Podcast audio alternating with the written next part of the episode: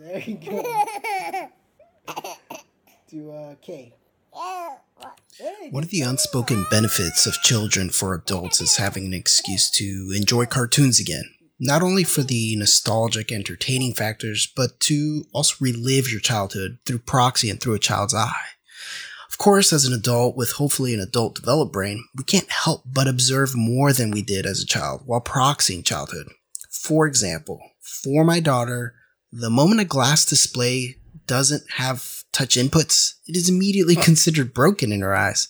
There's no consideration that there are still displays, which are just displays without touch inputs. This baffles my daughter, and I can't help but smile at her wonderment. Now, as my quote, fully developed adult brain, end quote, watches cartoons, I can't help but analyze past the slapstick humor.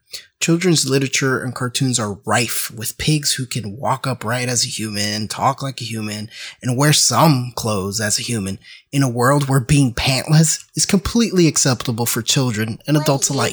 Let's be reasonable. Buddy, if you don't put some pants on, you're gonna be coming. It really begs a question in this pantless universe. What kind of confusion are we putting our children in front of where they may question a cartoon's superpowers, but not the fact that it's a talking, dancing pig? Allow me to thank everyone who participated by voting or submitting questions at askdumbquestions at gmail.com, as well as our Twitter and Facebook page.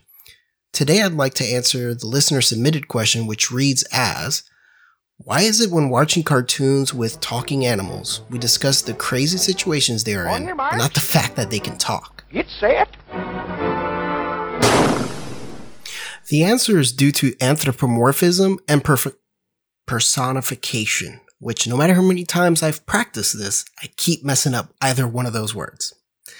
When we take a non-human entity and anthropomorphize it, ascribing human form or attributes, we're essentially rendering it worthy of morality and care, as well as making it responsible for its own actions, both in reward or punishment.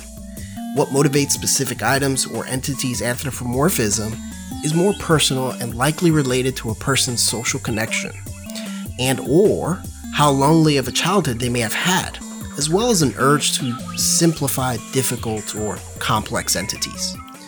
This is the same reason we were horrified to hear when Tilikum killed a trainer at SeaWorld. Witnesses say Tilikum jumped out of the water, making it the third death related directly to the orca whale Tilikum. And you'll think to yourself, oh my god, why would such a kind, gentle giant do such a thing? We have no one to blame but ourselves. We allowed movies like Free Willy to paint an anthropomorphic picture of a kind, gentle giant while ignoring the fact that the orca whale behaved exactly how it should. It's a fucking wild animal with a nickname like killer whale and, uh, living as a captive. major as well. Um, so from witnessing this Dine with Shamu experience, there was nothing observable out of the ordinary during the dining Really? experience. Nothing out of the ordinary? Am I missing something? Are whales normally in glass pools in the wild? I'm really starting to question my elementary education now. Storytelling is one of our species' primary method of understanding and relating to the natural world. Children already have a difficult time identifying the difference between reality and fantasy, especially before the fifth birthday. It distorts the content of stories and visual representation of animals in this example. And although I can understand how stories like the tortoise and the hare can teach us about patience, have we even bothered to ask if animals can even feel complex human, emotions? Can a tortoise feel proud? Could a tortoise and a hare consider each other friends?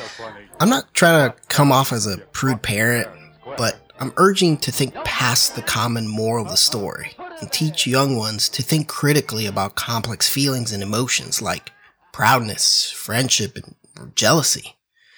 So does that mean I'll be trashing my kids' beloved books, movies, and TV shows?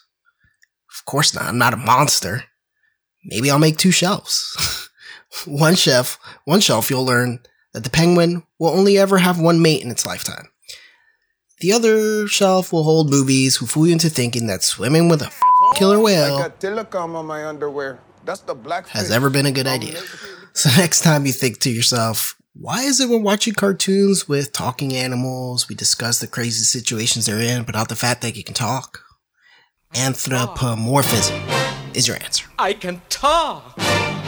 I can actually, factually talk. And now that you know anthropomorphism, think back and let us know some of the more ridiculous ones you've done yourself. Leave a comment down below, but males with small egos need not apply. Follow us on Facebook and Twitter, and remember, there's no such thing as a dumb question. I can talk, I can talk, talk, talk, I can talk.